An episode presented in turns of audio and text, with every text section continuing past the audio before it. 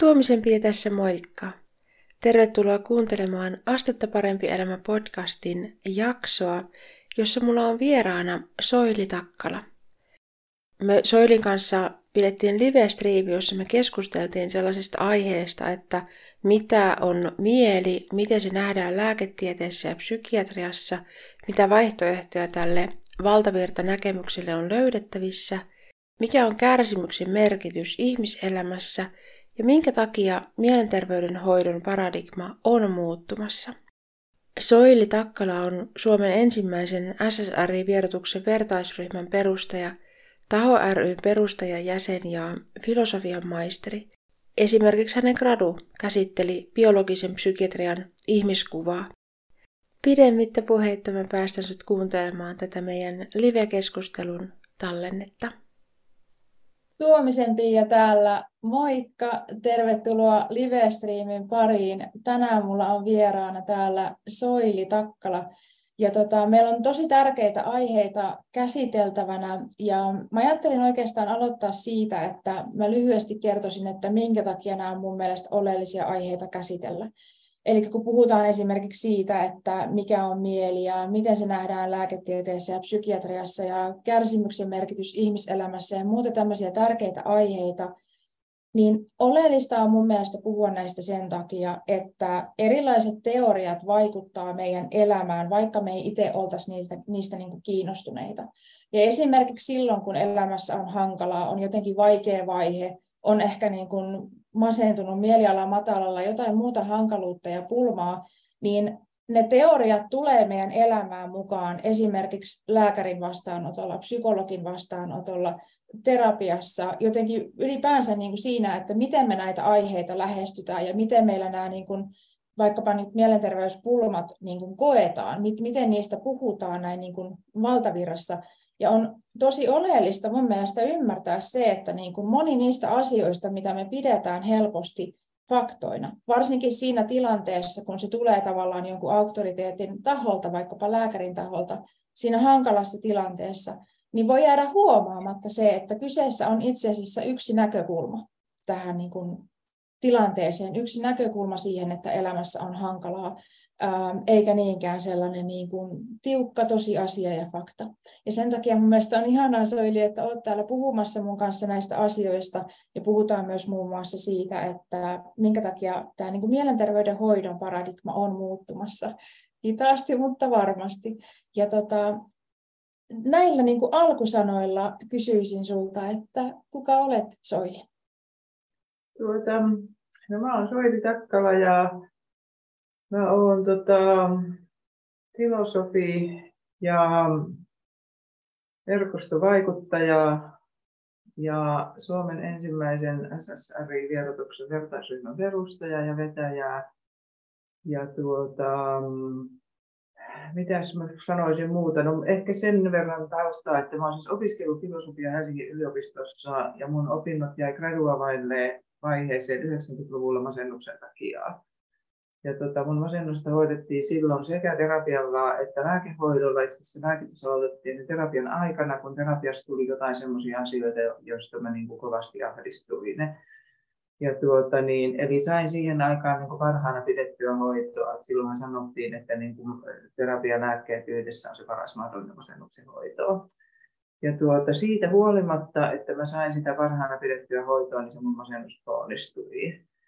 Ja, tota, niin, ja 90-luku meni aika lailla harakoille, että mä en saanut mitään tähdellistä aikaa, ja sitten jätin lopulta ne opinnotkin vaiheeseen, ja, ja tuota, niin, pääsin sitten tämmöiseen kognitiivis-analyyttiseen terapiaan, jonka avulla ikään kuin kuntoiduin sen verran, että 2000-luvulla siirryin sitten ihan työelämään, pääsin jopa niin kuin toiveammattiin kustannustoimittajaksi, ja tota, ne Masennuslääkkeet oli siinä kaverina, että mä olin monta kertaa 90-luvun kuluessakin yrittänyt niin lopettaa aina kun mä voin paremmin. Ja mä koin, että niin kuin sen lääkkeiden jättäminen jälkeen, niin mä olin ikään kuin enemmän yhteydessä itseeni ja, ja ihmisiin. Ja, ja jotenkin, niin kuin, että tunne-elämää heräs eloon ja muuta. Mutta sitten aina tuli semmoinen romahdus. Siis se tuli tota, ei niin kuin välittömästi, et mä en muista mitään ikään kuin välittömiä vierotusoireita vielä 90-luvulta, mutta se romahdus tuli sitten niin kuin neljän, viiden kuukauden kuluttua. Ja yleensä se alkoi niin aika samalla tavalla, että et tuli semmoinen ihan totaalinen unettomuus ja hirveä ahdistus ja levottomuus. Ja siinä vaiheessa mä tietysti sitten aina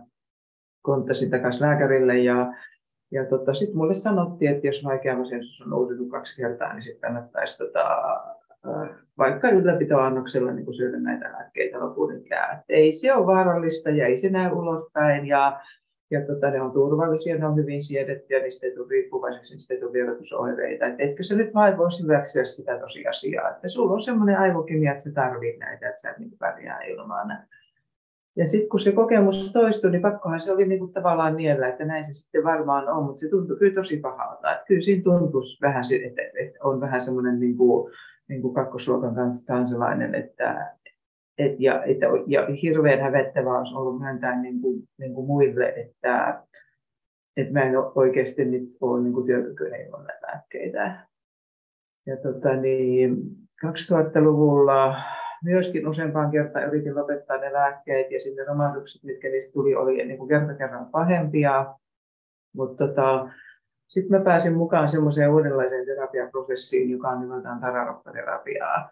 Ja tuota, niin, siinä ei lähetti ollenkaan niin kuin mistään tämmöiseltä diagnoositasolta, vaan ihan muulla tavalla, eikä edes niin kuin puhuttu eikä, eikä niin kuin jaettu vaikeita kokemuksia. Että siinä lähdettiin aika paljon niin kuin luovaa työskentelyä, kehotyöskentelyä, kirjoittamista, rentoutusharjoituksia, hierontaa tämmöisiä niin kuin soveltamalla, niin tutustumaan uudestaan siihen elämänhistoriaan. Ja sen prosessin aikana mä koin, että se masennus niin oikeasti parani lopullisesti. Et mulla oli ihan selkeä kokemus yhdysvisualisaatioharjoituksesta, että, että ei minussa olekaan mitään vikaa.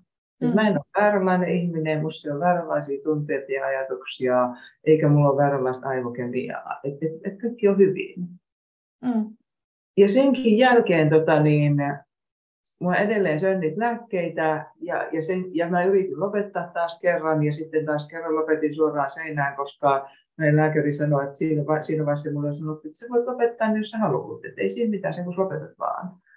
Ja sitten taas tuli se kauhean romahdus ja sitten mä olin niin kuin ymmärräni, että, että mikä tässä on. Kun mä koin, että mä en ole enää masentunut, sen lisäksi mä koen, että, ne, että se pitkäaikainen masennuslääkkeiden käyttö oli tuonut niin kuin uusia oireita. Että oli semmoista niin kuin apatiaa ja vähän semmoista niin kuin mielenkiinnon puutetta, että, että en, en mä ollut masentunut, mutta en mä nyt, en mä nyt voinut mitenkään hirveän hyvinkään. Että, että mä en oikein innostunut mistään. Mm. Ja tota, tämmöistä mä valitin sitten yhdelle vierailevalle meditaatio-opettajalle, ja joskus sanotaan nyt ehkä 2007 tai 2008. Ja hän sanoi sitten, että hän oli ensimmäinen, joka itse asiassa otti sen puheeksi. Hän sanoi, että hänellä on tuttavia, jotka on käyttänyt näitä lääkkeitä pitkiä aikoja, ja ne pitkäaikaisvaikutukset on tuommoisia. Ja sitten hän sanoi mulle näin, että, tota, että niistä on vaikea päästä eroon, ja se voi olla, että se ei sullekaan onnistu vielä niin kuin seuraavalla kerralla. Mutta sitten kun se onnistuu, niin sä voit olla noin kokemuksenne se avuksi muille, mm. Koska on hirveän paljon ihmisiä, jotka on samanlaisessa tilanteessa. Ja se jäi mulle semmoiseksi niin johtotähdeksi.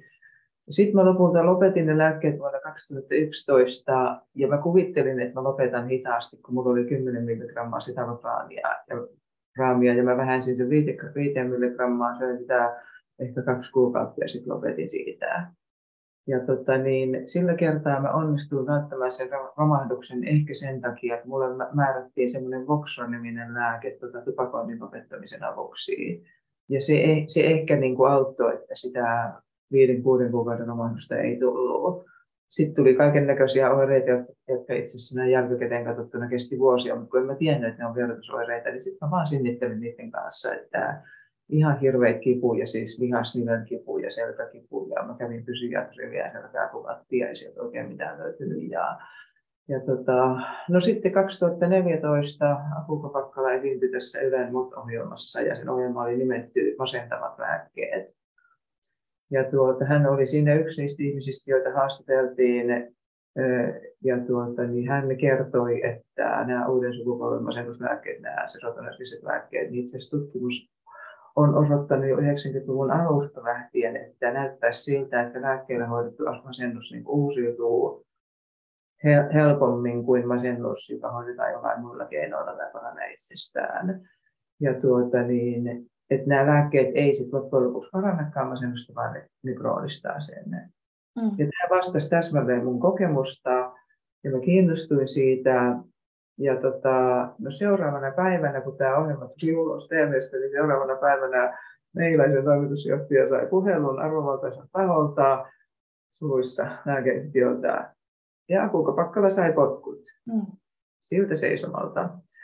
Ja siitä tuli iso tota, niin kuin lööppijulkisuus ja sitten Akunko Pakkala piti, piti Lapinlahden lähteellä, jos oli just aloitettu tämmöinen EU-rahoitteinen Lapinlahden lähdekahvilan tota, toiminta, niin hän piti siellä Lapinlahden auditoriossa sitten luennon tästä aiheesta ja hän kertoi enemmän niin kuin niistä tutkimuksista, joihin hän oli tässä TV-ohjelmassa viitannut.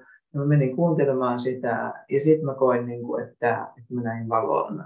Sitten mä niin kuin tajusin, mistä se johtuu, että mun oli niin suunnattoman vaikea päästä niistä lääkkeistä eroon. Että ei se johtunutkaan niin kuin jotenkin mun korvien välistä tai mun riippuvuusalttiudestani tai jostain, vaan se johtuu siitä, millaisia ne lääkkeet on. Et kun ne on suunniteltu muuttamaan aivotoimintaa, niin perhana vieköön nehän muuttaa sitä aivotoimintaa. Mitä pidempään se syöt niitä, niin sitä enemmän se muuttaa. Ja, ja se on se mistä tulee se romahdus. Että se, ne oireet, mitä tulee lääkkeen lopettamisen jälkeen, niin ei ne ole uusia masennusoireita. Ei ne ole merkki siitä, että no, sitä masennusta on vielä jäljellä, että ei se olekaan vielä parantunut. Kyllä se vaan mitään syönnäitä. Vaan on merkki siitä, että aivot yrittää niin kuin sopeutua ja ne kokee niin kuin suuren shokin, kun se kemiallinen aine, joka on pitänyt niitä serotoninitasoja keinotekoisen korkeana, niin se otetaan yksi, kaksi pois. Mutta tota, niin joka tapauksessa tämmöisen oivalluksen jälkeen niin tilasin Akukopakkaat kirjan ja toimitin sen. Ja siitä, siitä tuota, oli seurauksena tämmöinen kirja, eli Masennus, suuri serotoninin huijaus, joka ilmestyi vuonna 2015. Ja tätä toimittaessa mulle tuli ensimmäistä kertaa niin kuin yli 20 vuoteen sellainen ajatus, että pitäisiköhän me palata sinne yliopistolle ja tehdä se filosofian gradu tästä aiheesta. Että mua kiinnosti aluksi niin kuin, eniten se tavallaan niin kuin lääketutkimusten metodologia. Mä ajattelin, että jos mä niin filosofisella analyysillä vähän avaisin sitä, että millä tavalla niin kuin, niin saadaan sellaisia tuloksia, että näyttää siltä, että nämä lääkkeet olisivat tehokkaita. Mutta itse asiassa sitten sen työn käyden, käynnistyttyä, niin mua rupesi kiinnostaa enemmän niin kuin ihan siis tämmöiset klassiset mielenfilosofiset kokemukset, että, että mitä on mieli ja, ja miten niin kuin, keho, kehon ja mielen suhdetta on esimerkiksi filosofiassa tota, niin kuin kirjoitettu auki ja millä tavalla, niin kuin, millä tavalla se näkyy niin kuin tavallaan siinä ideologiassa, joka meillä esimerkiksi on psykiatriassa, joka on vahvasti tämmöinen niin kuin biofarmakologinen, että niin kuin biologi, psykiatria näkee ne mielen ongelmat niin kuin aivosairauksina ja, ja ei tava, tavallaan enää tarvitse kysyä, että että mitä sulle on tapahtunut tai miltä susta tuntuu, että et kun vaan saadaan ne oireet selville, mistä ihminen kärsii, niin sitten ruvetaan sitä aivokemiaa suoraan säätämään lääkkeillä, ja ei, ei silloin tavallaan sit niinku enää merkitys siinä vaiheessa, että mitä sulle on tapahtunut, kun oot ollut lapsi, että onko sulle turvalliset kiinnityssuhteet ja bla bla bla, vaan että et, et vähän niin kuin voitelua nyt koneeseen ja sitten taas, mm. taas mutta semmoista, mutta tota, tosiaan sain sen graduni valmiiksi 2019 ja sitä tehdessä vedin näitä vertaisryhmiä. Mä olen aloittanut siis SSR-vierotuksen vertaisryhmän 2015 ja ruvettiin kokoontumaan siellä Lapinlahden lähteellä. Ja sitten sen ryhmän piiristä nousi tarve, että pitäisi Facebook-ryhmäkin perustaa. Ja se on ollut käynnissä siitä lähtien. Ja tuota, niin, sitten perustin tämmöisen järjestön yhdessä Pakkala ja muutamien muiden kanssa kun tarpeen mukainen hoito ry, jonka tarkoitus on tavallaan niin kuin tuo, tuoda näitä ajatuksia niin kuin mielenterveystyöhön, että haastaa vähän sitä paradigmaa. Mm. Ja tuota, niin, sitten teen puutarhatöitä kesäisin ja pääasiassa palkattomia järjestelyitä talvisin ja vähän käännöstöitä ja harkitsen tällä hetkellä, että tekisinkö väitöskirjan vai menisinkö vieroja kouluun. Semmoista. Joo. Tota, siis paljon tosi tärkeitä juttuja. Just tavallaan siis se, että miten mä voin itsekin, niin että niistä omista kokemuksista tavallaan, kun, kun siis oivaltaa sen, että hei, nyt tätä asiaa olisi voinut katsoa tosi eri tavalla, sitä omaa tilannetta ja mitä on tapahtunut elämässä ja muuta, niin musta on ihan tosi ihanaa, että tavallaan, että sä, sä niin kuin toimit tämän aiheen äärellä ja tuot niitä, niin kun, kun meillä jokaisella vähän niin kuin se, että me ei välttämättä kuulla jonkun tietyn ihmisen kertomana sitä asiaa. Se ei niin kuin mene ikään kuin perille. Että on ihanaa, että on niin kuin monia ihmisiä, jotka tekee, tekee tämän aiheen äärellä, että on, on Kopakkala, joka puhuu tästä asiasta, ja olet sä niin kuin omine kokemuksine, plus sitten just tämä niin kuin, ähm, tämmöinen filosofinen näkökulma tähän, missä on tärkeää tuoda esiin ja muuta. Että ihan tosi ihana, että toimit tämän aiheen äärellä ja tuot näitä aiheita esiin, vaikka nämä ei ole aina kovin helppoja aiheita puhua, varsinkaan, koska jotenkin tulee niin helposti se sellainen niin kuin tyrmäys siitä, että, että monilla on se käsitys, että esimerkiksi vaikka masennuksessa on kyse serotoniinivajeesta ja se on tavallaan typistetty se ihmisen elämä siihen, että aivokemia ongelma. Mutta tota, tässä ennen kuin hypättiin liveen, niin sä nostit esiin tosi tärkeän erottelun, että sä puhut mieluummin niin kuin henkisestä hyvinvoinnista kuin mielenterveydestä. Ja kerrotko siitä vielä vähän meidän katselijoille ja kuuntelijoille tarkemmin, että minkä takia on tärkeä niin kuin tällainen erottelu sun mielestä? Tota, lähtökohtaisesti sen takia, että silloin kun puhutaan mielenterveydestä, niin silloin käytännössä puhutaan niin kuin mielensairaudesta tai niistä ongelmista. Et, et koko sanaa mielenterveyshän ei tarvitse ottaa edes käyttöön, jos ei ole mitään mielenterveysongelmia. Et, et käytännössä silloin, niin kuin silloin puhutaan heti ongelmista. Ja silloin puhutaan jostakin, joka on huonosti ja joka pitäisi niin kuin korjata. Et jos jossain on ongelma, niin sehän pitää korjata. Ja tuota, niin, se johdattaa hirveän helposti sen keskustelu sit siihen suuntaan, että miten me korjattaisiin tämä sun mielenterveysongelmaa. Ja myöskin, että, se, että se, se menee sit niinku hyvin helposti yksilön ongelmaksi. Mm. Mutta sitten jos puhutaan henkisestä hyvinvoinnista, niin puhutaan tavallaan niin kuin jatkumosta. Et puhutaan sellaista ulottuvuudesta, joka meillä kaikilla on, ja jossa meillä kaikilla on joskus jotakin niin kuin parantamisen varaa. Ja sitten sit ei, jaeta, tota, sit ei jaeta sitä asiaa niin kuin tämmöisellä terveys- ja sairausakselilla, eikä välttämättä katsota sitä niin kuin pelkästään yksilön näkökulmasta, vaan nähdään se niin kuin, niin kuin kulttuurin ja yhteiskunnan ja myös ikään kuin politiikan erilaisten käytänteiden vaikutus siihen. Ja tota niin, ehkä, ehkä isoin juttu on se, että mun mielestä diagnoosiajattelusta pitäisi päästä niin kuin eroon. Et silloin kun puhutaan mielenterveydestä, niin mennään hirveän helposti sit niinku siihen diagnoosiin. Ja sitten, että jos sulla on ikään kuin tietty diagnoosi, niin sitten se, sit se niinku määrittää sinua ihmisenä jopa koko loppuelämään. Ja mun mielestä silloin, kun diagnoosista, diagnooseja tarvitaan, niin nehän on niin työkaluja. Että, että se, että jotta sä saat sairasloman tai sä voit saada jotain kelaetuuksia tai joskus sä tarvit jonkun lääkkäänkin, niin sä tarvitset diagnoosin. Musta tuntuu, että meidän pitäisi nähdä se vaan niin kuin niin kuin semmoisena hyvin lyhytaikaisena tilannearviona. Et, et se on se tavallaan, että kun sä menet lääkärin vastaanotolle jonkun ongelman kanssa ja sä tarvitset jotakin apua siihen, esimerkiksi sairauslomaan tai jotain kuntoutusta tai jotain lääkettä, niin se diagnoosi on sitä varten ja vaan sitä varten. Ja siitä on nykyään tullut vähän semmoinen muoti-ilmiö, että erilaiset julkikset ja le, niin kuin leiskuttaa niitä diagnooseja kuin jotakin lippua, soihtua niitä kannetaan niin kuin pään yläpuolella. Mulla on ADHD ja mulla on Aspergen ja mulla on tota, paniikkihäiriö ja mulla on masennus. Ja tota, sillä tietysti niin kuin tavoitellaan sitä, että tämä asia on niin kuin arkipäiväistynyt. Et aikaisemmin, kun puhutta, puhuttiin mielisairauksista, niin sut, sä joudut laitokseen jopa loppuiäksi ja sä olet niin kuin ihan tyystin pois pelistä.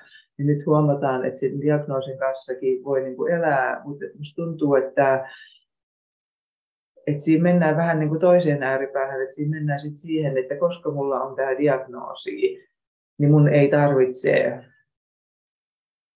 ikään kuin tehdä jotain toisin. Tai, että se nähdään semmoisena niin kuin niin kuin lopullisena.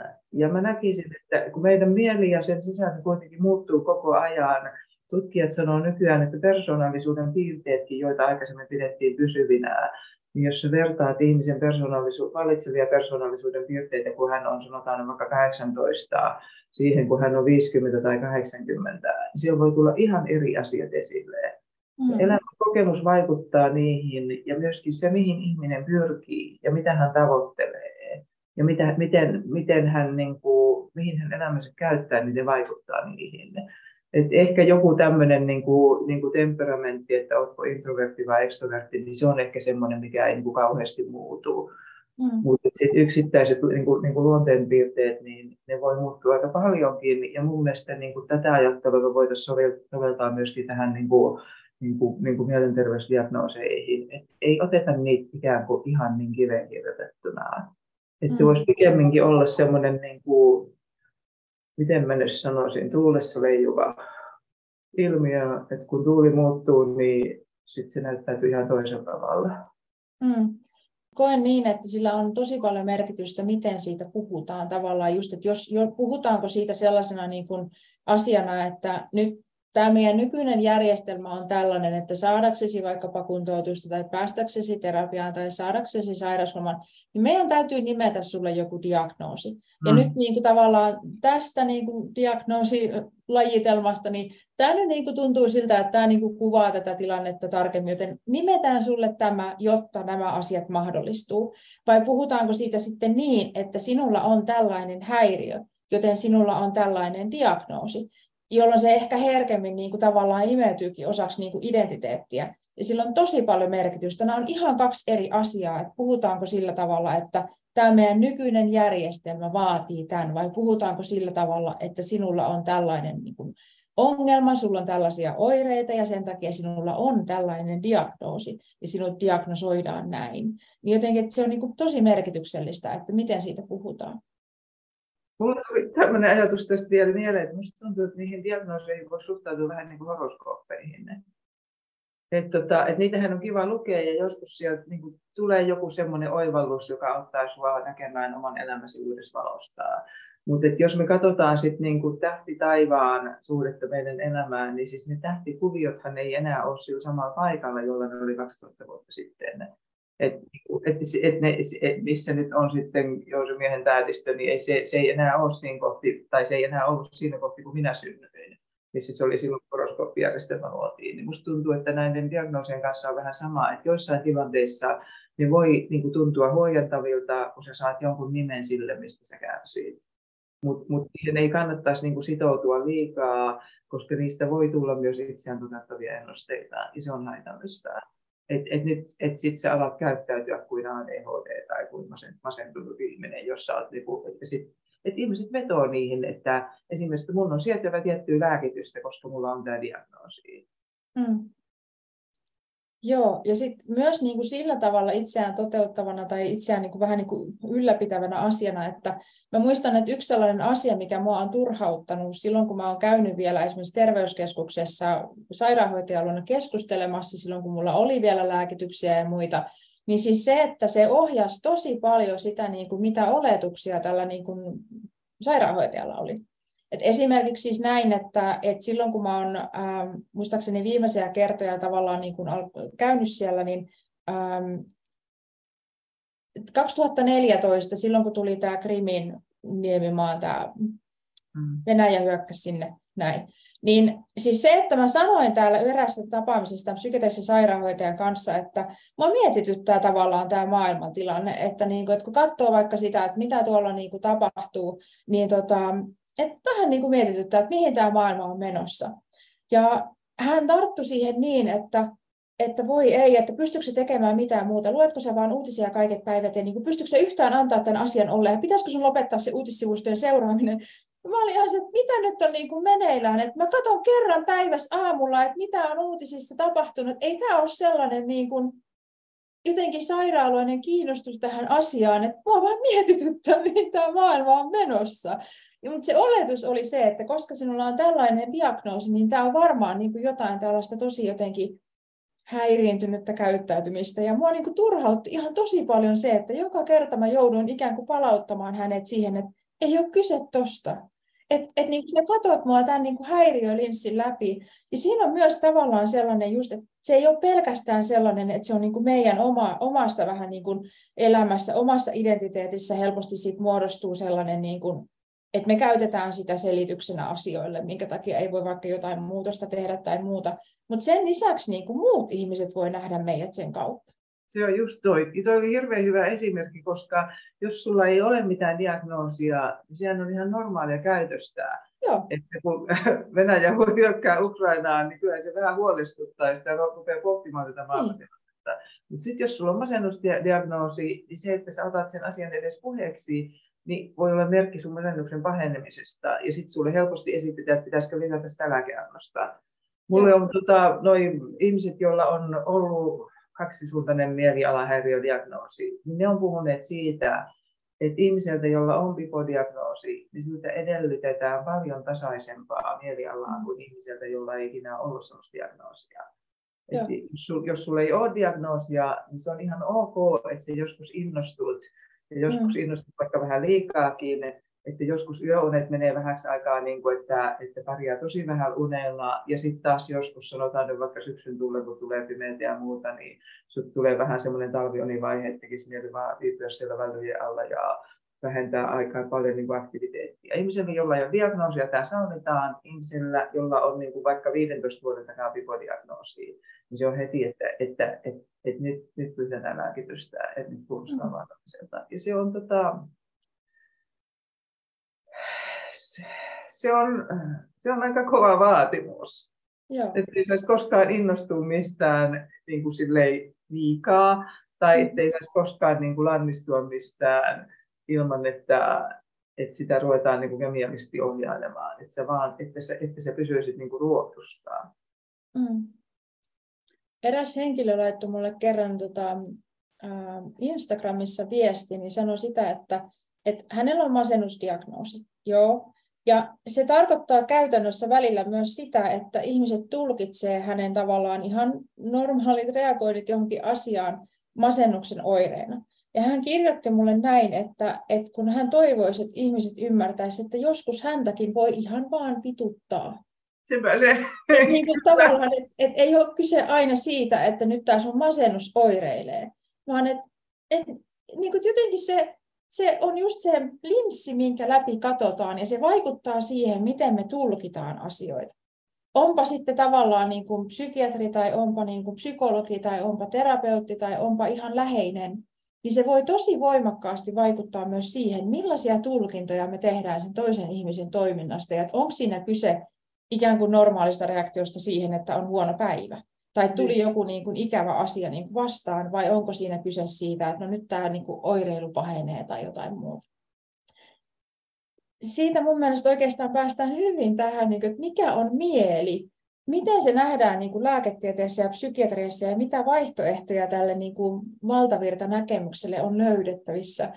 Mun mielestä on yksi niin kuin oleellinen, oleellinen kysymys niin kuin pohtia, niin mitä sä ajattelet tästä asiasta?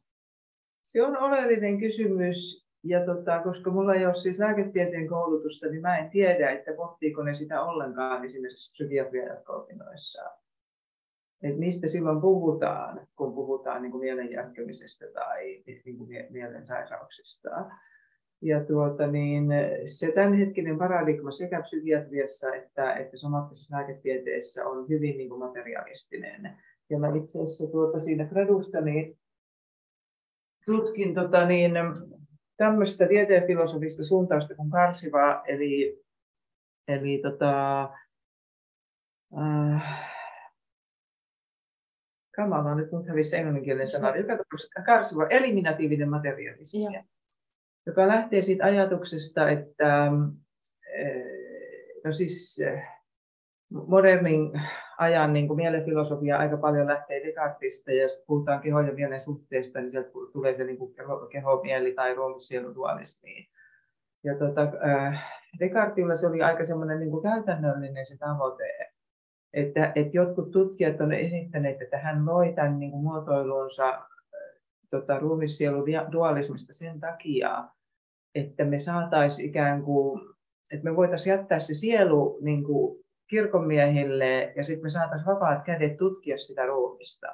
Koska katolinen kirkkohan oli, niin kuin, oli aika vahvassa otteessa niin kuin, niin kuin tavallaan tämmöinen tiede- ja sivistyselämää. Ja tota, niin jos tämmöistä jakoa ei olisi tehty, niin, tota, niin kuin sen materiaalisen maailman ja ruumiin tutkimuksessa ei olisi tavallaan, että, että siinä olisi ollut se kirkko koko ajan niskassa, että älkääpäs menkö sorkkimaan nyt luojan luomistyötä. Mutta sitten jos sielu erotetaan niin omaksi substanssikseen, eli mieliin, niin sitten me voidaan niin kuin tämän aineen kanssa toimia ihan vapaasti. Ja sehän on saanutkin aikaan tai ollut kontribuoinut niin kuin luonnontieteen edistysaskeliin ihan valtavasti ja meidän niin kuin, niin kuin tieteellinen ja tekninen edistys tavallaan, niin kuin, että, että voidaan, voidaan niin kuin sitoa siihen, että kun me ollaan vapaasti pystytty tutkimaan sitä materiaalista maailmaa, niin me ollaan päästy niin kuin valtavan niin kuin pieniin tota, tarkkuuksiin niin kuin kvanttitasolla ja valtavan suuriin sfääreihin niin kuin, niin kuin avaruustutkimuksessa.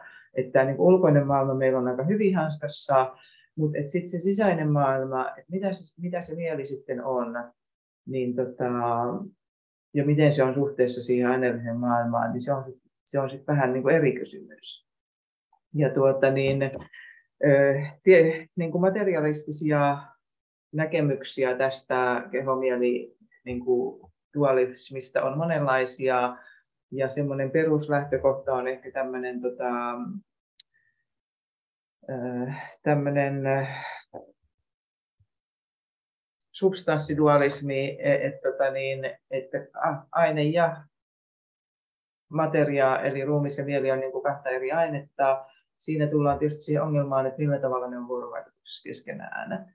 Ja tota, sitten on, sit on, siitä on niin kuin monen, monenlaisia eri muotoiluja. Ja tuota, niin, äh, esimerkiksi ominaisuusdualismi, mä nyt voin täältä gradusta, niin vaikka fysikaalisten aivojen lisäksi ei oleteta mitään toista substanssia, aivolla on erityinen ominaisuuksien joukko, jota ei ole millään muulla fysikaalisella objektilla. Ja, ja nämä ominaisuudet ei ole fysikaalisia. Ja ne luonnehtii tietoista älyä ja ne on niitä, mitä me kutsutaan arkipsykologiaksi, Eli me tunnetaan kipua, meillä on kyky aistia esimerkiksi värejä, meillä on kyky niin kuin ajatella tiettyjä asioita, haluta tiettyjä asioita ja myöskin, että nämä meidän ajatukset vaikuttaa meidän toimintaan. Ja tuota, niin, ei, niitä pidetään ei fysikaalisina siinä mielessä, että niitä ei voi palauttaa fysikaalisiin tieteisiin eikä selittää tyhjentävästi luonnontieteen käsitteillä. Ja niiden ymmärtämiseksi tarvitaan uusi niin kuin mielen ilmiöiden tiede. No tässä on yksi. No sitten on erilaisia dualismilajeja, mutta sitten tämä, mitä mä tutkin tässä mun gradussa, niin mä tutkin sitä nimenomaan sen takia, että se on löydettävissä tämän biologisen psykiatrian taustalta. Eli tämä eliminatiivinen, eli karsimaterialismi. Niin tuota, siinä nähdään äh, niin kuin mieli sillä tavalla tarpeettomana käsitteellisenä rakenteena, että, että tämä tutkija, jota mä tässä niin niin kuin kävin läpi, tämmöinen kuin Paul Churchland, hänen vaimonsa Patricia Churchland on lääketieteilijä, siis lääkäri, ja tuota, taisi olla psykiatrikin, ja tämä Paul Churchland oli, on filosofi, ja hän oli sitä mieltä, että tota, 80-luvulla, kun hän kehitteli tätä teoriaa, että kun neurotieteet ja kognitiotieteet kehittyy, niin me voidaan yhä tarkemmin ikään kuin selittää mielen ilmiöitä niiden avulla, neurobiologialla, neurofysiologialla, neurokemialla. Ja, tuota niin, ja me päästään siihen pisteeseen, että me ei enää tarvita tämmöisiä tavallisia niin kuin mieleen ja mielen toimintaan liittyviä käsitteitä, esimerkiksi erilaisten tunnetilojen nimiä tai, tai halujen ja uskomusten ja aikomusten nimiä, kun me voidaan suoraan katsoa sieltä aivoista et mm. Silloin niin kuin, niin kuin kiukun tunne on vaikka niin kuin lisääntyvää aktiivisuutta niin kuin oikeaan etuotsalokkoalueella. Ja tuota niin, e, tai että, niin kuin limpisen järjestelmän aktivoitumista. Ja vähitellen nämä jää niin kuin arkipuheestakin pois, tämmöiset mieleen viittaavat käsitteet. Ja tuota, itse asiassa tämä Elon Muskin ajatus, että ihmisen aivoihin voidaan istuttaa implantteja, joiden kautta voidaan niin kuin suoraan käyttää älylaitteita. Se on yksi, niin kuin, voisi sanoa, että yksi e- esimerkki tästä ajattelutavasta. Että ei ole mieltä, on vain aivot. Ja kun me tunnetaan aivojen toimintaa riittävästi, niin me voidaan jopa liittää niihin suoraan niin kuin, niin kuin erilaisia elektronisia laitteita ja ikään kuin laajentaa meidän kykyä kommunikoida muiden tota, ihmisten kanssa ja niin edespäin. Että et ei tarvita tämmöistä, niin et ei tarvita enää esimerkiksi puhetta suoraan aivoista aivoihin. Ja tota, niin, Tämä on, tämä on kirjoitettu auki, tota, itse asiassa Chetlandkin kirjoittaa yhdessä näistä kirjoistaan nimenomaan niin kuin mielen sairauksista, että niin kuin arkipsykologia ei niin kuin, ole pystynyt selittämään tämmöisiä mielen ilmiöitä, kuten esimerkiksi unen näköä tai eroja älykkyydessä tai vaikkapa niin kuin mielen ongelmia, mielenterveysongelmia. Mutta tota niin, mut Churchill näkee näin, että, että tota, kun nämä neurotieteet kehittyy, että itse asiassa nyt voidaan jo nähdä, että, että se tota, masennus onkin ehkä niin serotoninivajetta synapseissa ja, ja psykoosit saattaa olla niin kuin liiallista dopamiinitoimintaa. Ja silloinhan me voidaan niin kuin suoraan niin kuin manipuloimalla näitä aivokemian tasoja niin kuin vaikuttaa niin kuin siihen ihmisen kokemukseen. Ja silloin tavallaan niin kuin se perinteinen niin kuin terapeuttinen kommunikaatio, että mitä sinulle on tapahtunut ja niin kuin, että, että onko joku trauma tai onko se, niin kuin, joku, joku laukassut nyt tämän niin kuin, niin kuin mielialan muutoksen, niin se, on, niin kuin, se on tavallaan turhaa, että se on niin kuin irrelevanttia.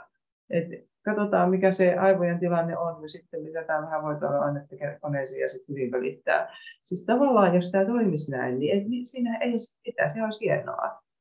Sitten me voitaisiin niin kaikki hoitaa. No, nämä serotonergiset lääkkeet, tota, niin Prozac tuli markkinoilla vuonna 2008.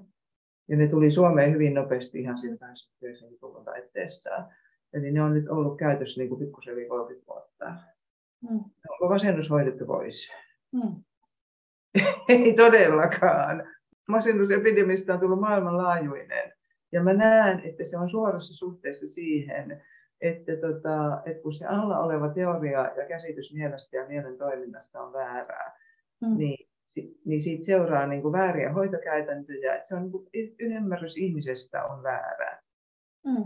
Siitä seuraa vääriä he, hoitokäytäntöjä ja sitten se seuraa niin kuin huonoja hoitotuloksia. Tällä hetkellä niin kuin jopa alalla toimivat ihmiset myöntää, että psykiatrian hoitotulokset on ihan hävyttävän huonoja.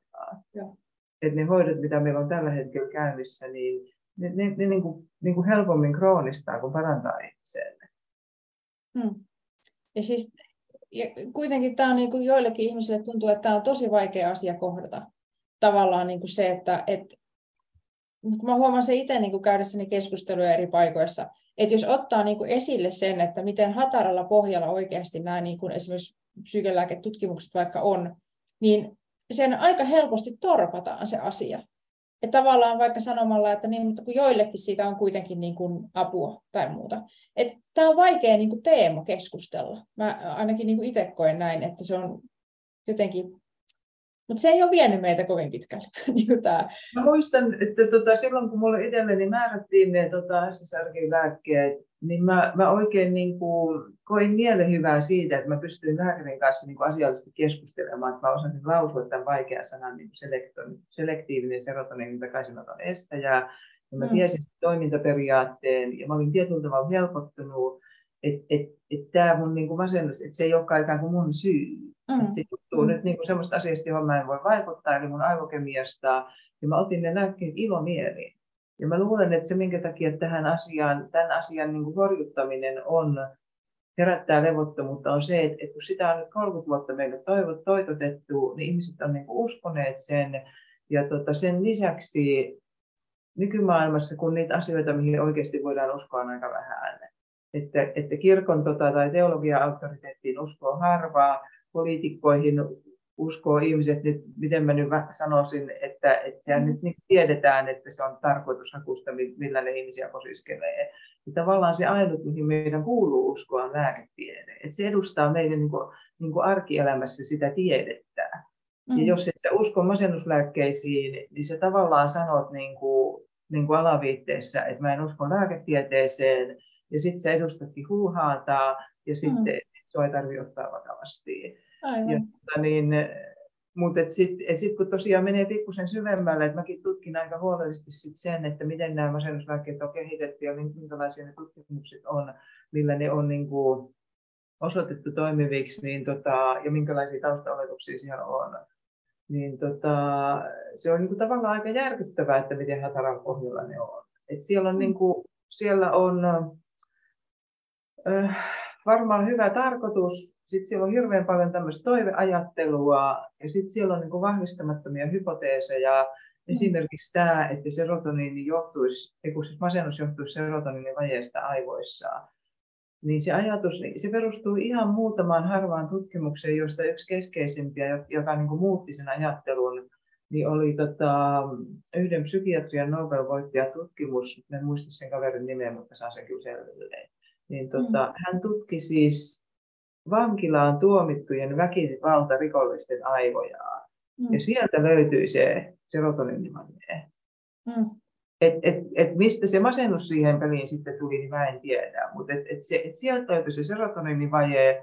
Ja sitten ruvettiin selittämään, että, että kun nämä ensimmäiset masennuslääkkeet, jotka oli näitä trisyklisiä, kehitetty klooripromatsiinista, joka oli alun perin tuberkuloosilääke, ja sitten, sitten ruvettiin käyttämään niin kuin, niin kuin skitsofrenia psykoosilääkkeenä.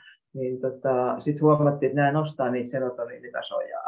Niin tota, siitä se niin kuin, tavallaan meni käänteisesti, että jos mm jos se lääke niin nostaa serotoniinivajetta ja se nostaa serotoniinitasoja aivossa, aivoissa ja joillakin niin kuin käyttäjillä se sitten tuntuu parantavasta mielialaa, niin voisiko sitten johtua siitä, mm. että niin kuin, voisiko se masennus sitten johtua siitä, että ne serotoniinivajeet on liian matalia. Ja sitten sitä on niin kuin vuosikausia ja vuosikymmeniä yritetty niin kuin osoittaa todeksi, mm. että, tota, että masentuneilla ihmisillä on serotoniinitasot alhaalla ja tota, ei sitä ole pystytty osoittamaan tarpeeksi. Et joissain masennuksen laaduissa on ja toisissa taas ei. Ja mm. niitä lääkkeitä on, toiset on sellaisia, että ne nostaa serotoniinitasoja ja toiset laskee ne vaikutukset aika samanlaisia. Eli niin kuin, että hyvät kuulijat, ei se siitä johtuu. Mm. Ja tämä, tämä on nyt myönnetty kyllä, kyllä tota, biologisessa psykiatrisessakin, että isometsäkin, Erkki Isometsä, joka on masennuksen käypähoito suositusta laativan työryhmän puheenjohtaja ollut jo kohta 20 vuotta, niin hänkin mm. toteaa sen, että, että se oli vähän ennenaikaista, niin kuin tällä päätellään. Sitten on siirrytty selitysmallina tähän niin kuin neuro, neuro, neuro tota, plastisuuteen, että, että, siis, että ne masennuslääkkeet ikään kuin parantaa tota, sitä niin kuin, hermosolujen tavallaan kasvutekijää, että ne lisää niin kuin aktiivisuutta tietyillä alueilla. Mutta tota, ei, se, ei se selitä niin kuin yhtään paremmin sitä, että minkä takia näiden lääkkeiden taso, teho esimerkiksi niin kuin rupeaa katoamaan aika pian. Että siellä, missä tehoja on osoitettu, niin on ensimmäisen kolmen kuukauden aikana. Ja sehän pitää siis muistaa, että mä en sano, etteikö kenenkään koskaan pitäisi syödä masennuslääkkeitä, mutta sen mä voin sanoa ihan niin kuin tieteen ja tutkimuksen lujalla äänellä, että näitä ei ole suunniteltu pitkäaikaisen käyttöön. Ja jos niitä on, niistä on osoitettu hyötyjä, niin ne hyödyt tulee niin kuin ensimmäisen kolmen kuukauden aikana. Ja ihan hiljattain on tehty sellainen tutkimus, jossa on verrattu niin kuin masennuspotilaita, joista toiset, toiset hoidettiin lääkkeillä ja toiset ilman lääkkeitä. Ja tota, ensimmäisen kolmen kuukauden aikana niillä lääkkeillä hoidetuilla oli pikkusen paremmat vastaukset näissä Pekin testeissä. Ja kahdeksan kuukauden kohdalla se oli jo toisinpäin. Mm. Että ne, jotka oli päässeet eteenpäin ilman lääkkeitä, niin ne voi paremmin. Ja ne, jotka oli syöneet niitä lääkkeitä, niin ne alkoi pikkusen taas uudestaan huonontua niiden vastaukset. Ja mitä pidempään se lääkehoito jatkuu, niin sitä vähemmän niistä on hyötyä. Ja, tuota, niin, ja sitten tulee vielä uusia haittoja. Et, et ihan riippumatta siitä, että onko niistä joskus saanut hyötyä, niin se ei vielä tarkoita, että niitä pitäisi syödä lopun ikää pysyäkseen mm. Et ne on, niin, mä haluan kertoa tämän lempivertauksen. Että jos tota, jos sä liukastut kadulla ja sulla menee käsi poikki, niin kipsihän siihen pitää laittaa. Mm. Kumpikin tietää sekä sinä että lääkärisi, että se kipsi on niin kuin ensiapu, että se antaa sen luun parantua, mutta jos sä käytät sitä kipsiä pidempään kuin sen sanotaan kuusi viikkoa, sanotaan nyt, että, se, että sä innostutkin siitä kipsistä niin, että sä ajattelet, että tähän on hyvä ja nyt ei se tule mihinkään. Ja, ja tuota, niin. Sitten sä käytät sitä kuusi kuukautta, niin mitä tapahtuu? Mm. Lihakset surkastuu. Ja... Lihakset surkastuu. Ei. Ja tuota, niin, mä, nämä masennuslääkkeet on ihan samanlaiset. Et voi olla, että on sellaisia tilanteita, että varsinkin niin kuin muun avun puitteissa, niin se masennuslääke on sellainen, joka saa ylös sängystä ja hakemaan hoitoa, tai niin kuin saat sen verran energiaa, että pystyt muuttamaan elämäntilannettasi ja, ja niin kuin tarvittaessa hakemaan apua ja näin. Mutta jos sä käytät sitä niin kuin kemiallista kipsiä sen kolmen kuukauden sijaan vaikka kuusi kuukautta, kolme vuotta, mm. 15 vuotta, niin sun mielen lihakset surkastuu. Mm. Tiedän hirveän monia ja itse kuulun niihin, että kun se ensimmäinen masennus hoidettiin lääkkeellä, niin sitten kun seuraavan kerran tuli jotakin hankaluuksia, joiden takia se niin mieliala laski, ellei se nyt sit silloinkin ollut jo vierotusoireet. ja sitten otettiin uusi lääkekiikuuri, ja sitten sit tuli se, että aina kun tulee jotakin vastoinkäymisiä, elämä tuntuu jotenkin ankealta, niin sitten se lääkekuuri otetaan ikään kuin varmuuden vuoksi, ei vain nyt tulisi sitä toimintakyvyn laskua ja sitä, että, että sänky kutsuu ja välyjä vedetään korville eikä jaksa nousta ollenkaan kiinnostua mistään. Ja sitten sit, sit se tehdään niin kuin tavallaan ennakoivasti. Ja, tota niin, ja sitten sit, sit sitä ollaankin jo siinä, että, että niitä, niin kuin, niitä joutuu syömään, koska siitä lopettamisesta, vaikka ei enää apuakaan, niin tulee niin pahat oireet. Mm, kyllä. No mikä sitten on tavallaan sen, jos, jos mietitään sitä niin kuin kärsimystä, että et kun on hankalaa, jotenkin on vaikea tilanne elämässä, se on niin kuin kärsimystä. Mikä sen kärsimyksen merkitys on sitten niin kuin ihmiselämässä? Mutta niin, se on ihan hirveä kysymys, hirveän hyvä kysymys. Ja se on mun mielestä sellainen kysymys, jota me ei nykypäivänä tarpeeksi mietitään. Ja yksi tota, näitä tyyppejä, joihin mä tutustuin silloin, kun mä tein tätä gradua, niin on tämmöinen kaveri kuin James Davis. Ja mulla on tästä kirja The End of Suffering, The Value and Meaning of Emotional Dis- Discontent. Eli siis eh, tunneperäisen tyytymättömyyden arvo ja merkitys tuota niin, äh, hän näkee, että, että tavallaan niin kuin valistuksen ajalle saakka niin länsimaisessa kulttuurissa se kärsimys on nähty hyvin arvokkaana. Että se on saattanut johtaa niin kuin uskonnollisiin hengelliseen heräämiseen, se on johtanut niin kuin yhteiskunnallisiin muutosliikkeisiin, kaiken näköisten reformiliikkeiden, vaikka työväenliikkeen, naisliikkeen, ympäristöliikkeen takana on aina niin kuin havaittu kärsimys ja halu muuttaa sitä. Mutta sitten tota, valistusajalle tultaessa kun alettiin nähdä niin kuin sekä luonto että ihmiset että yhteiskunta jonain semmoisena, jota voi niin kuin parantaa. Niin sitten alettiin nähdä se niin kuin ihmisen tunneperäinen kärsimys tavallaan semmoisena niin kuin esteenä ja haittana, joka on uhka niin kuin semmoiselle niin kuin tuotantoelämälle. Että jos ihminen masentuu, niin se ei jaksa tehdä töitä ja, ja se ei jaksa kuluttaa. Ja se ei jaksa pitää niin kuin tätä tuotantoelämän niin kuin sykliä pyörimässä. Ja tota, niin, et sillehän pitää niin kuin äkkiä tehdä jotakin, että se saadaan taas pelikuntoon. Ja siihen, siihen meidän niin kuin tämä biologinen psykiatria ja biofarmakologia perustuu. Että tota, kun siihen lisätään vielä terveydenhoidon kustannuskriisi, että on niin kuin hidasta ja kallista hoitaa ihmisiä terapialla, jossa niitä oikeasti autetaan kohtaamaan niitä ongelmia. Että on niin helppoa ja nopeata yhteiskunnallisesti edullista ja kustannustehokasta hoitaa ihmisiä lääkkeellä koska se sama tyyppi, joka joutuisi olemaan sairauslomalla ehkä puoli vuotta tai jopa vuoden ja käymään pitkän terapian, niin nyt se saadaan kolmessa kuukaudessa takaisin työpaikalleen. Niin totta kai, siis sehän on kaikille edullista, ja kuka sitä nyt haluaisi kärsiä. Mutta tota, tämä James, James Davis puhuu, että, tota, että tavallaan tässä niin kuin, niin kuin uudella ajalla niin, niin sen, sen kärsimyksen emotionaalisen tai psyykkisen tai henkisen kärsimyksen niin kuin lievittäjiksi tuli tämmöiset, mitä hän kutsuu anesthetic regimes, eli ikään kuin turruttavat järjestelmät. Mm. Ja hän puhuu tota, tämmöisestä kuin romanttisesta, kosmeettisesta ja itsehoitosektorista.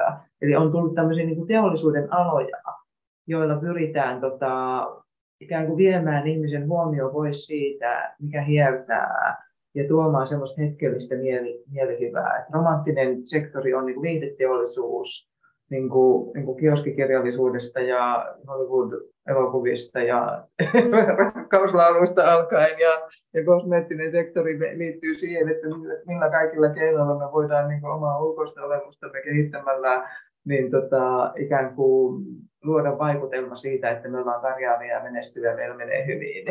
Ja itsehoitosektori on sitten kaikkia näitä niin kuin, että kymmenen askelta kohti kiinteämpää peppua ja kymmenen askelta kohti kiinteämpää, kiinteämpää sielua ja erilaisia tota, rohtoa ja troppeja ja muuta. Ja totta kai sitten, sitten tämä niin kuin, niin kuin, niin kuin masennuksen ja erilaisten mielialan häiriöiden niin lääkehoito on malliesimerkki siitä, että se, että se ei tavallaan niin kuin edes kiinnosta, että mitä se kärsimys on ja mistä se mm. kertoo, vaan että se vaan pyritään turruttamaan.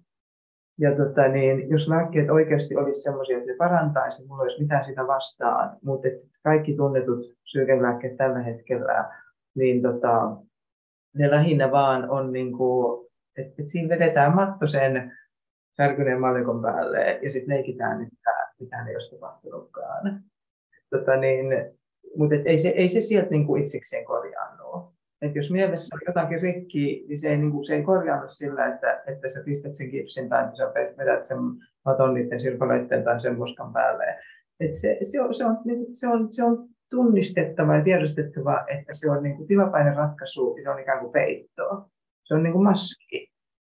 Ja, tota, niin, ja se ongelma niin kuin säilyy siellä ja tota, monet, jotka ovat lopettaneet masennuslääkityksen, niin on niin kuin hyvin kipeän tietoisia siitä, että, tota, se voi olla aikamoinen niin kuin järkytys ja aiheuttaa jopa raivoa, kun huomaa, että ei nämä ole mitään parantanut. Että ne samat ongelmat siellä on, että ne on vaan pitänyt ne ikään kuin jossain semmoisilla kerroksilla, että ne tullut tietoisuuteen.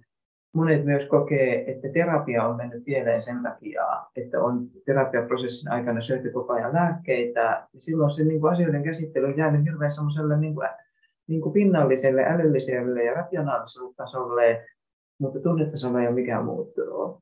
Mm. Ja sitten se pettymys, kun sun kela korvattu terapia loppuu, sä oot niin käyttänyt sen kortin ja sitten ajattelet, että okei, nyt mä voin paremmin mä lopettaa tämän lääkityksenkin, niin että tulee ensinnäkin niin hirvittävät vierotusoireet ja sitten sä huomaat, että okei, mä nyt tunnusin tämän mahdollisuuden niin kuin, niin kuin käyttää sitä terapia-apua.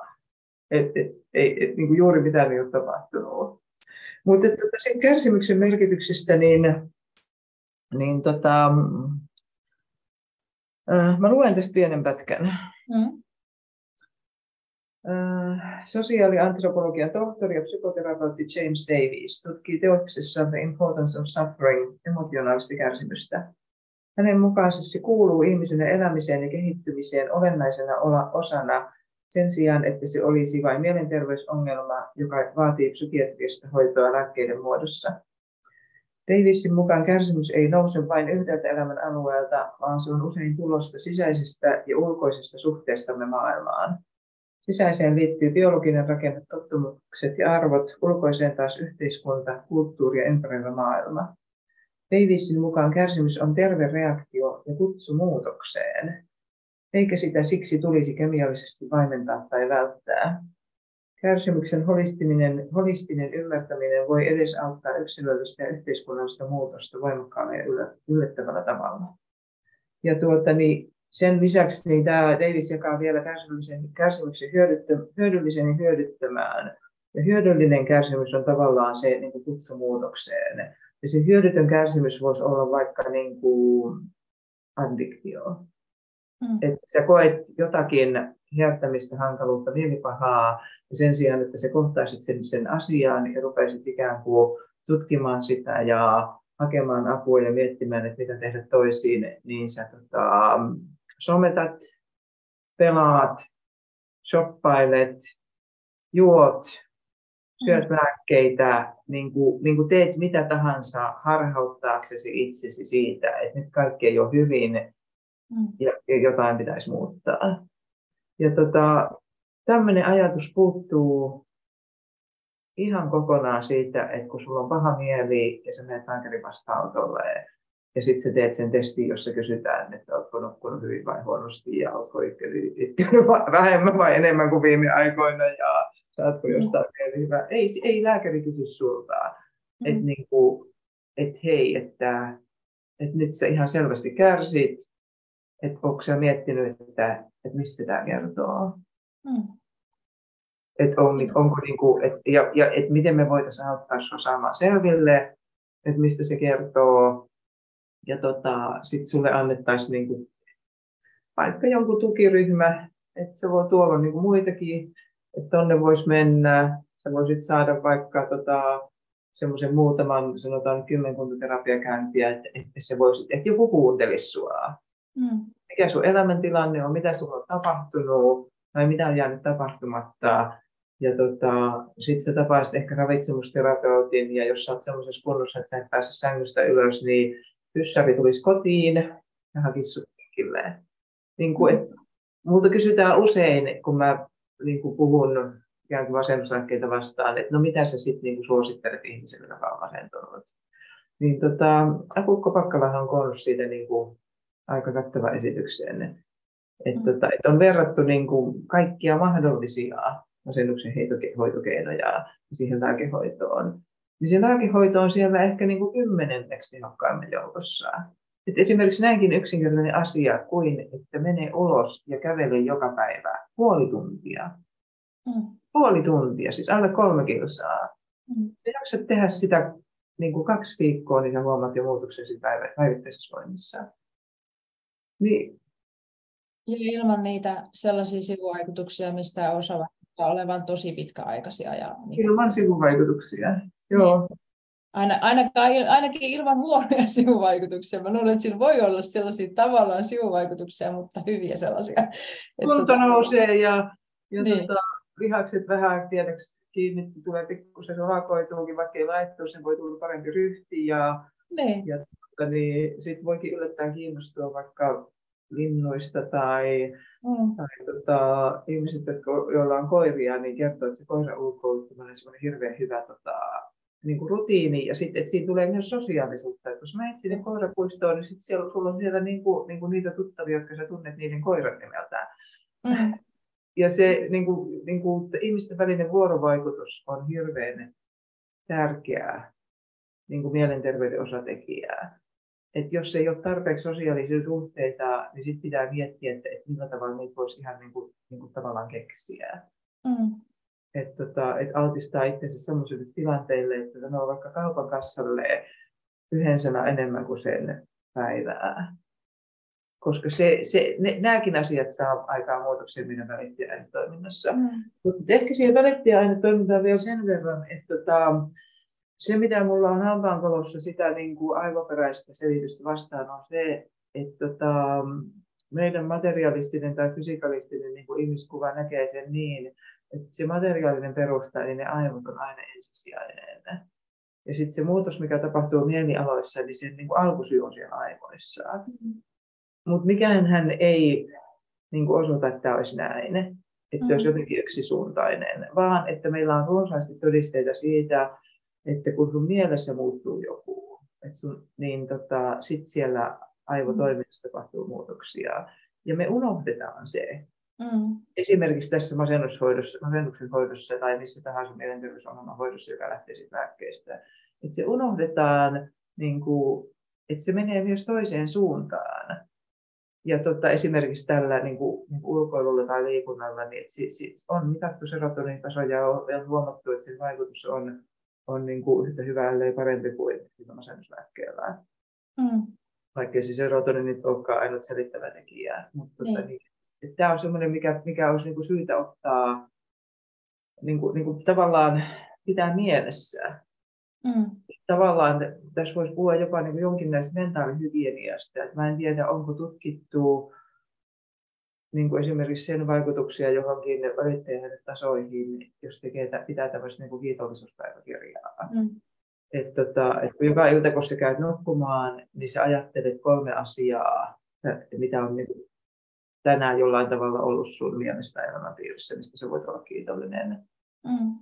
Ja jos sä teet siitä tottumuksen, niin tota, se, siinäkin on varmaan se ehkä kaksi viikkoa. Sitä, sitä voisi tehdä, sitä mä haastan teille tekemään kaksi viikkoa tämmöistä. Et joka ilta kun käyt nukkumaan, niin käy mielessä läpi, että mitä tänään on tapahtunut, mitä semmoista on, mistä mä voisin olla kiitollinen. Ja jos ei tule mitään mieleen, niin keksii. Mm. Sitten voi keksiä esimerkiksi, että no mulla on katto pääni päällä ja on saanut vuokran maksettua, hanasta tulee lämmintä vettä ja tota, kuulin takimentin. Mm.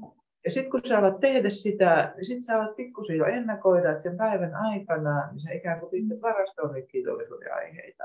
Mm. Mistä seuraa se, että sä alat suhtautua siihen päivään eri tavalla kuin, että jos sä keräät sieltä niitä niin mielipahan mm. aiheita. Että jos sä niin luetteloit, että mitä kaikkea oireita sulla on ollut tänään, oli nyt tiedotusoireita tai muuten vaan masennusoireita, jos ikään kuin sen sijaan, niin, niin rupeatkin luetteloimaan niitä, että, että mikä on hyvin ja mikä edesauttaa mun jotenkin niin kuin elämääni ja selviytymistäni ja hyvinvointia niin, niin kuin, niin kuin tässä kohdassa, niin se rupeaa muuttamaan. Mm. Ja tota, mä olen ihan varma, että se näkyy välittäjäainetasossa jotenkin niin kuin hermoyhteyksissä. Mutta tota, niin en, en, tiedä, onko sitä mitattu sillä tavalla, että se otettaisiin tällä niin kuuriluontoisesti. Että nyt teet tätä vaikka neljä viikkoa ja sitten katsotaan, mitkä sun mitkä sun välittäjäainetasot on. Hmm. Meillä alkaa ihan kohta olla tunti täynnä. Tämä menee ihan älyttömän nopeasti tämä aika. Just siis huomasin katsoa kelloa. Ähm, vedetäänkö se oli yhteen tuolla kysymyksellä, että miksi mielenterveydenhoidon paradigma on muuttumassa. Ja näistä aiheista riittäisi niin paljon keskusteltavaa, että minusta olisi kiva palata näihin teemoihin niin kuin myös myöhemmin uudestaan. Että tota, käykö tällä tavalla tänään, että Käy, käy oikein hyvin, joo. Niin, tota... Viimeisenä tosiaan tämä, että miksi mielenterveydenhoidon paradigma on muuttumassa. Jos voin sellaisen lisäjutun lisätä siihen vielä, että miten me voitaisiin edistää eri alojen ammattilaisina ja sit ihan tavallisina ihmisinä sitä hyvää muutosta. Tuota, mä näen, että se on muuttumassa sen takia, että on huomattu, että tämä nykyinen paradigma ei toimi. Et niin kiva kuin se olisikin, että kaikki olisi lääkkeellä hoidettavissa, niin tota, se ei toimi. Ja sitten niin kuin, ihmisen rationaalisuuteen kuuluu semmoinen niin kyky niin kuin itse korjaavuuteen. Et siis huomataan, että joku menetelmä, joku strategia vie metsään, niin tota, sitten vaihdetaan strategiaa. Mm. Ja tota, hirveän monet myöskin niin kuin mielenterveysammatissa ja psykiatrian piirissäkin toimivissa, toimivista niin on huomanneet, tai pikkusen ainakin kyseenalaistaneet, että tämä ei ehkä nyt ole niin yksinkertaista. Mutta sitten jos toimii niin kuin jotenkin vaikka lääkärin ammatissa, niin tota, kollegat huomauttaa sulle hyvin äkkiä tai huomauttaa sinusta, jos sä alat hoitaa niin käypähoitosuositusten vastaisesti. Ja, et, ja, ja mitä nyt nähtiin Ahu Vapakkala esimerkistä, että et sieltä palli tutisee, jos sä rupeat puhumaan muuta kuin mikä on se vallitseva paradigma. Mm. Mutta mä näen, että se, että se tyytymättömyys on jo niin laajaa ja se on maailmanlaajuista. Tämä Mad in liike on hyvä esimerkki siitä, että mm. niin Mad in on ollut toiminnassa varmaan jo toistakymmentä vuotta. Niin, joo. Ja, tuota, niin, ja nyt on niin kuin näitä filiaaleja, eli tytär, tytär ikään kuin järjestöjä on eri maissa. Suomessakin me taho julkaisee tätä Mad in Finland-sivustoa, ja on Mad in Britannia, Mad in Spain ja, ja, ja niin kuin Mad in UK and, ja niin mm. edespäin. Ja tuota, Mad in India, Mad in Brazil. Mm. Ja siellä, tota, että ihmiset niin kuin liittyy yhteen ja kokoaa se, sekä tutkimustietoa että kokemustietoa siitä, että, että niin kuin, mikä mättää tässä niin vallitsevassa järjestelmässä. Se paradigman muutos on käynyt siellä. Ja, tuota, niin, ja mä näen, että se on niin kuin ruohonjuuritasolla vahva, ja tota, mutta et kuinka, kuinka nopeasti se tapahtuu. Mä näkisin, että, me, että siis meidän ihmiskuvassa, tässä lääketieteen ihmiskuvassa pitäisi tapahtua jotakin. Että me myönnettäisiin niin kuin sille mielelle sen niin kuin arvo ja se voima, mikä sillä on, ja sen sijaan, että me, että, että me toimittaisiin sitä vastaan ja ikään kuin kiellettäisiin se, me alettaisiin toimia sen hyväksi. Mm. Mä en näe millään tavalla realistisena sitä, että nämä niin kuin mielen lääkkeet poistuisivat kokonaan kuvasta. Se ei, se ei ole realistista. Mutta mä näen, että kun on puhuttu esimerkiksi terveydenhoidosta tästä valinnanvapaudesta, Mm. Vaikka mä en nyt ihan kaikkea siitä allekirjoitakaan, niin mä, mä allekirjoitan sen, että meidän pitäisi, tota, niin kuin Norjassa, niin meidän pitäisi säätää sellainen laki, että potilaalla on oikeus valita halutessaan lääkkeiden hoitoa. Mm. Niin se mm. muuttaisi se käytäntöjä. Et sit, siihenhän niin kuin vedotaan, että, mutta sit, että jos ei ole mitään muuta, niin sit se tarkoittaa, että pitää luoda.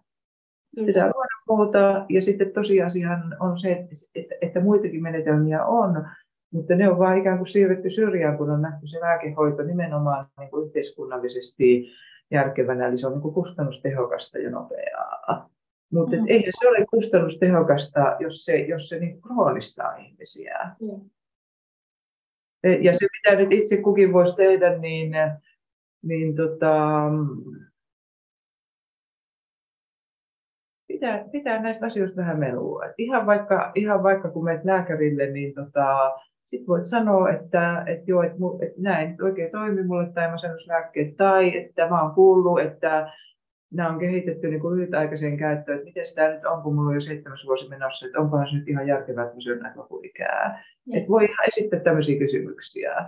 Mm. Sitten tietysti aina on helpompaa, jos on jotain, mihin vedotaan, niin sitten on niin kuin Mad in Finland esimerkiksi tämä sivusto, jossa julkaistaan kaikennäköisiä lenkkejä. Royal College of Psychiatrists Lontoossa, Englannissa, niin siellä on siis tämmöinen kansallinen sivusto, jossa on niin kuin yli sata sivuinen lääkevierotusopas niin kuin mm. kaikkiin eri psyykelääkkeisiin. Eli sitten voi viitata siihen, että hei, tätä tutkitaan, Ja ei ole näyttöä siitä, että näistä olisi pitkäaikaiskäytöstyötyä, että jos se ei nyt ihan mennäkään siihen, että ei niitä pitäisi käyttää ollenkaan, niin ikään kuin vähän kyseenalaistaa. Vähän, tota, vähän ihan, ihan sujuvasti puhuu vaikka hammaslääkäklinikin, jos on tarpeen, niin itse asiassa jokainen lääkäri, jonka kanssa olen ottanut sen puheeksi, niin on, jotka on niin jotain muita kuin psykiatriaa, niin on sanonut, että onpa hyvää, kun mä sanoin, että mä olen päässyt näistä eroon. Että kyllä ne niin kuin tavallaan tietää, että eihän se ole mikään ideaalitilanne, mm. että ihmiset kopsii niin kuin, niin kuin mieltä turruttavia lääkkeitä lopun ikään, koska tämä on niin kuin nähtävä, että ne turruttaa meitä. Mm. Tota, ne niin kuin vähentää meidän kykyä olla yhteydessä itseemme ja muihin ihmisiin. SSRI-lääkkeet esimerkiksi vähentää kykyä myötätuntoon. Mun mielestä meidän maailmassa me ei tarvita yhtään pilleriä, joka vähentää meidän myötätuntokykyä. Mm. Niinpä. Tuohon tota, vielä tekee mieli sen verran sanoa tavallaan just siihen, että miten tota, että vois, jos olisi esimerkiksi mahdollisuus valita lääkkeetön hoito, niin yhtä tärkeää on mun mielestä se, että ihmisillä olisi oikeasti se niin kuin tarvittava tieto, kun ne suostuu lääkehoitoon. Et mä koen, että en mä esimerkiksi saanut niin kuin silloin sellaista niin kuin oikeasti valintatilannetta, että nämä on nämä niin kuin haitat, nämä on nämä riskit ja, ja tällä tavalla tässä, että semmoinen oikeasti niin kuin tietoon perustuva suostumus myös siinä. Niin, sitä, sitä tarvitaan kyllä kanssa. Joo. Akuko Pakkalahan on puhunut siitä, että tavallaan kun meillä on se tie niihin lääkkeisiin, niin se pitää siinä vaiheessa jo kartoittaa se tie niistä lääkkeistä pois. Joo.